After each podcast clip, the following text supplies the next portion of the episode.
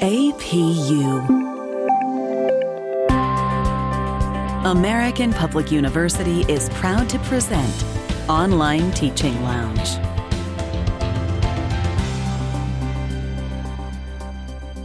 This is episode number 80 Five Great Ideas to Bring Social and Emotional Learning into the Classroom.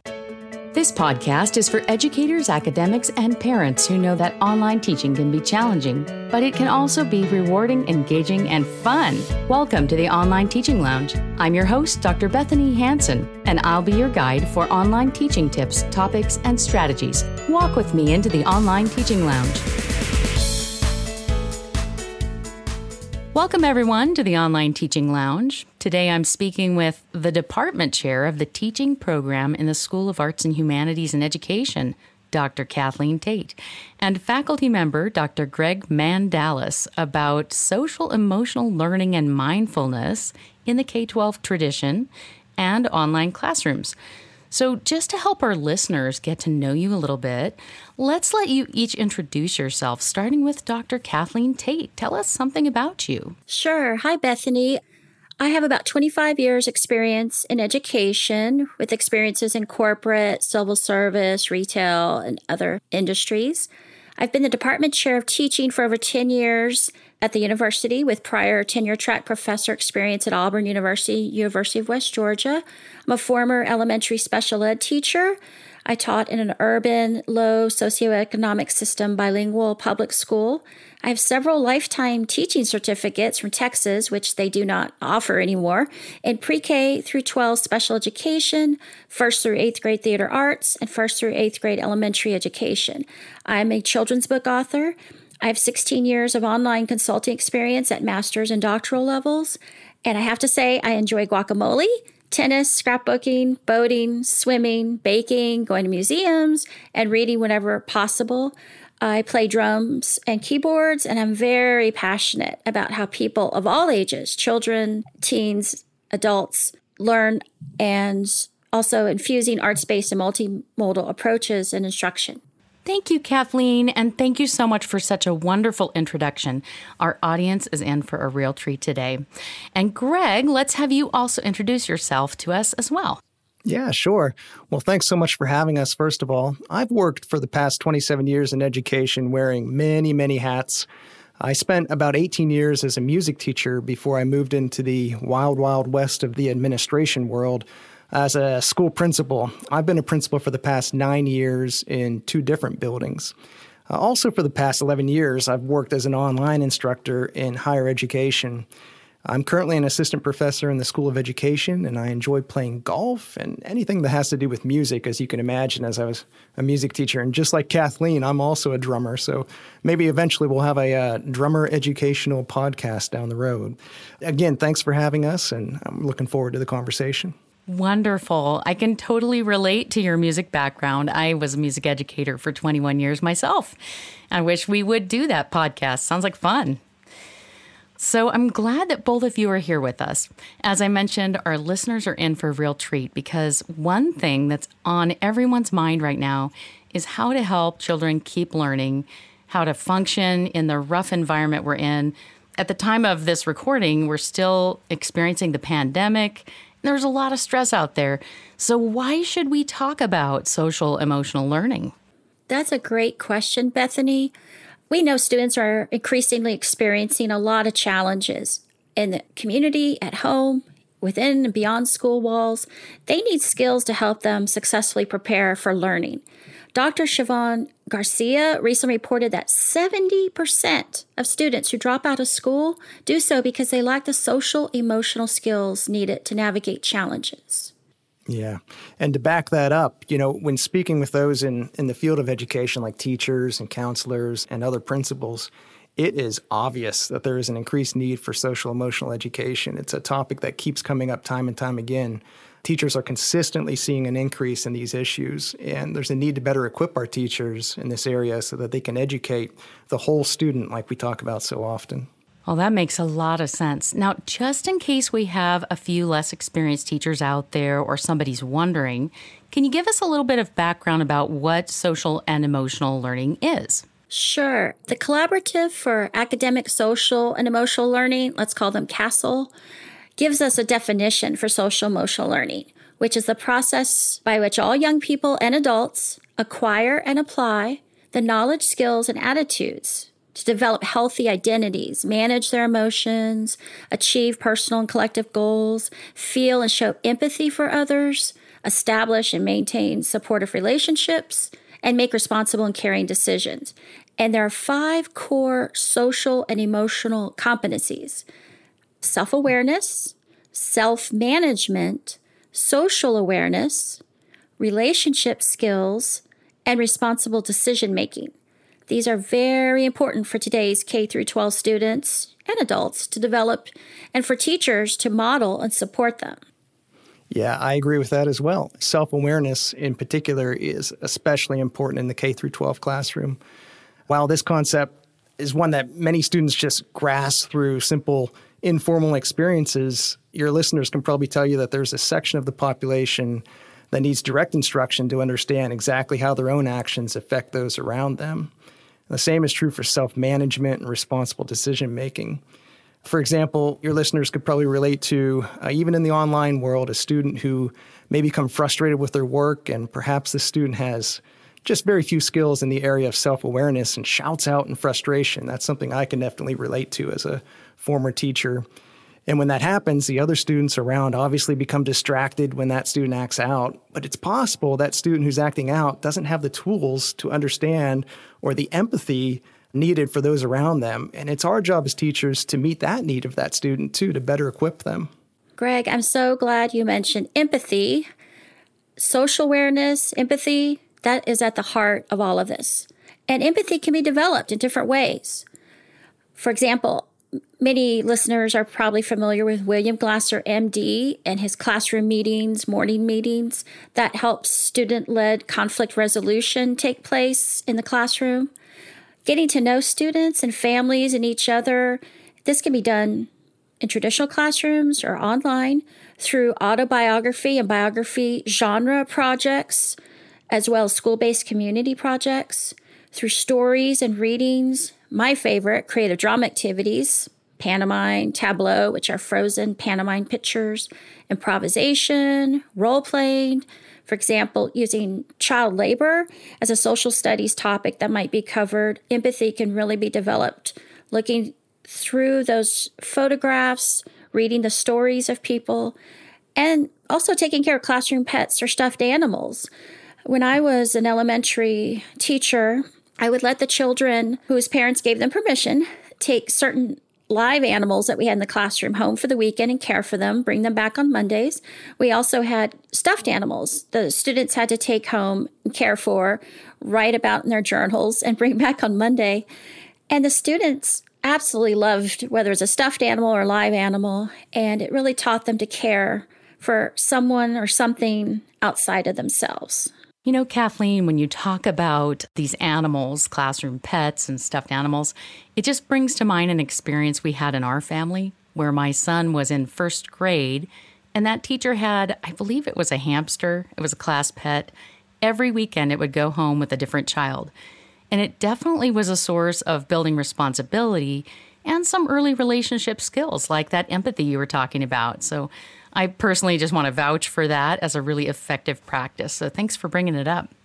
Now, what about other ways to build relationship skills?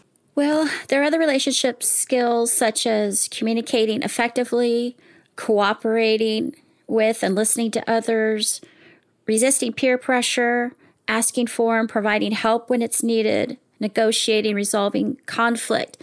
Going back to creative drama, students can practice communication, cooperation, listening to each other, negotiating ideas when they negotiate, plan, and carry out creative drama activities, such as skits, role plays, pantomime, puppet shows, and so on.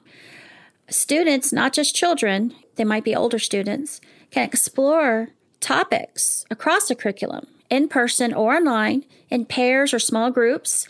There's really less risk through creative drama because there's no one way to do things. There's no one way to pantomime. There's no one way to improv. It also helps build self esteem. But Children can act out verbs, historical events, story plots, things like that. Creative drama activities also help play out scenarios related to resisting peer pressure, for example, whether it's for children or teens. This can help with thinking ahead about those common situations that may happen at or outside of school, in person or virtually. And with such activities, students can learn how to ask for help and learn to help each other. So it's really practicing these skills. When listeners who are teachers use those collaborative groups, that's a great time to give roles such as a leader, a recorder, and so forth, or in literature circles and language arts, or project based scenarios in science or social studies. This gives more opportunities for that active speaking, listening, and cooperating.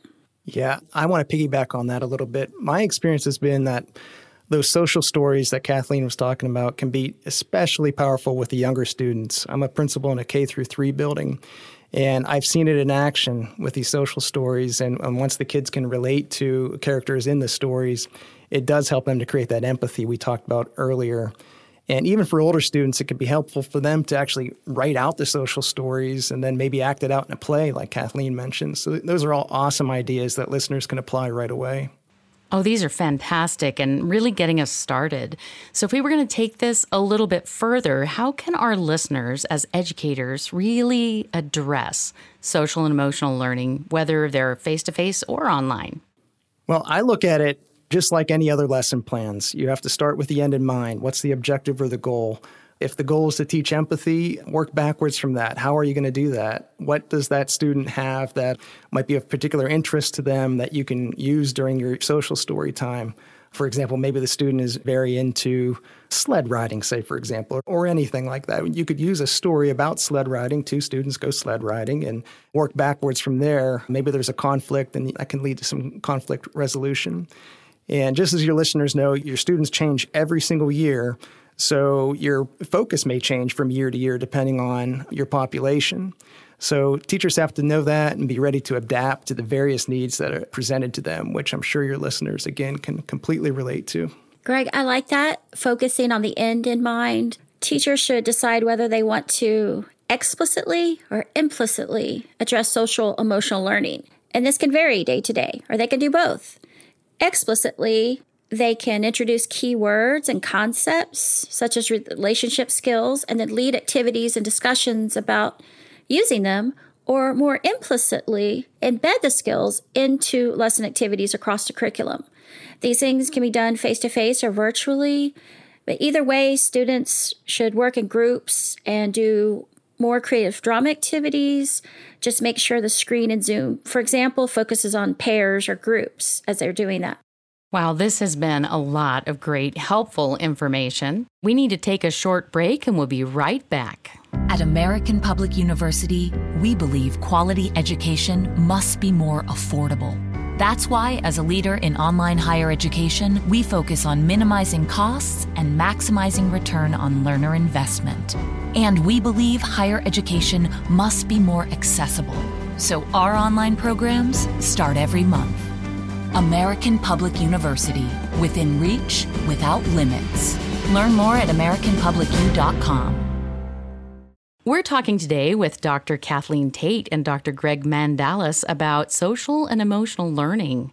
Let's get back to the conversation. If you were to think about, let's say, five things that teachers could do right now, whether they're teaching online or face to face, or maybe in a hybrid classroom situation, what would you suggest? Bethanie, are you putting us on the spot? No, I'm just kidding. so, first, I would say develop empathy by having students study characters, significant historical figures, current figures, current events concepts across the curriculum through viewing photos, using creative drama activities. Even virtually, students can be paired or grouped for skits and activities or problem based scenarios.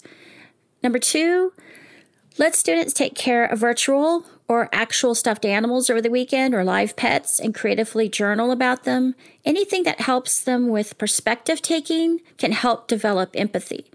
If you're not ready to try a creative drama activity, just use photos, art, poetry, songs from different eras and cultures to help evoke emotion and empathy about historical or current events. These are things listeners could do tomorrow in person or online. A third takeaway make sure to structure opportunities every day for students to work together in pairs or small groups. Younger students do better in groups of two to three, older students can start to work in groups of four to five. If you're unsure about how to set up Zoom breakout sessions for virtual groups, just contact the technology teacher on campus or in the district for help with that. But before doing any group activity, discuss expectations first, interactively. Have the students come up with expectations for working in groups and listening and sharing. And ask them what the consequences are if they don't. How does it make them feel when people don't listen to them? Help them really think explicitly about those relationship skills of listening, cooperating, and communicating. And then co create rubrics for group work, expectations, and allow the students to self and peer evaluate. These things only take a few minutes to do, and they help set the stage for success. Okay, Kathleen came up with three. I have two more, and um, mine are going to focus specifically on teachers themselves and, and what they can do in this arena. As you know, it's a stressful, stressful position being a teacher, whether you're online, face to face, hybrid. We need to practice self care as teachers. A good way to do that, you can start by learning simple breathing exercises. And, and these can be done in the classroom. Speaking from experience, I've led buildings where we've made this a building wide initiative where we, we've all learned about mindfulness and apply it to the classroom. Um, and I think that helps take some of the, the stigmatism, which, which still may be there, or the stigma about possibly, you know, is, is, this mental health thing for me? It's for everybody. We have to practice self care. So that's one thing they definitely can do. And finally, teachers, they should meet with their organization's counseling department to learn what resources may already be in place, both for teachers and students in person and virtually. Uh, it's amazing what's out there, and we may not know about it. Greg, that's a great suggestion because school counselors tend to be underutilized, I think. So that's a good reminder. Well, fantastic. We have a lot of great ideas for our listeners. And surely the experience you've both brought to the table is really going to be helpful as listeners start to implement some of these. Any last minute thoughts that you might have as we wrap up our podcast today? I just know that it's a stressful time to be an educator. And I remember when I started 27 years ago that I was told it's a stressful time to be an educator. It's always going to be a stressful job. And there's a reason behind that. We're moving the needle with kids and making relationships with kids, which is probably the most important job that you can do. So when you do find yourself getting stressed out and, anxious and your students are having trouble with some of these mindfulness activities, just remember that it's not the easiest job in the world, but it absolutely is the most fulfilling job in the world. So stick with it. And I'd like to just add that I think most teachers are doing group work, but if they're not, I think that should be a priority. And creative drama may sound scary, but if you Google or buy some books, get some basics, or meet with a art teacher perhaps or theater teacher, you can really get simple ideas. It's not that difficult to infuse puppetry, readers theater, improvisation, pantomime, virtually or in person, and it's really worth the time to focus on these skills and infuse activities that help develop them over time during the school year. Fantastic. Well, thank you again for the wonderful tips and strategies on social and emotional learning. I just want to add my own suggestion for listeners that when children do the things that you're teaching, celebrate it. Really draw attention to it because it helps them repeat the behavior anytime. And we all know that not only do we need our own stress reliefs, but so do students, right? So we're giving them the tools here to empower them to take charge and be okay in tough times. So, really fabulous things that you've both shared with us. Thank you. Thank you for having us. Thank you for having us, Bethanie. Yes. So, thank you, listeners, for being here in the online teaching lounge today. We've been here with Dr. Greg Mandalas, a faculty member at American Public University, and also Dr. Kathleen Tate, department chair of the teaching programs in the School of Arts, Humanities, and Education. Thank you again for joining us, and we wish you all the best this coming week in your online teaching. This is Dr. Bethanie Hansen, your host for the Online Teaching Lounge podcast. To share comments and requests for future episodes, please visit bethaniehansen.com forward slash request. Best wishes this coming week in your online teaching journey. For more information about our university, visit us at study at apu.com. APU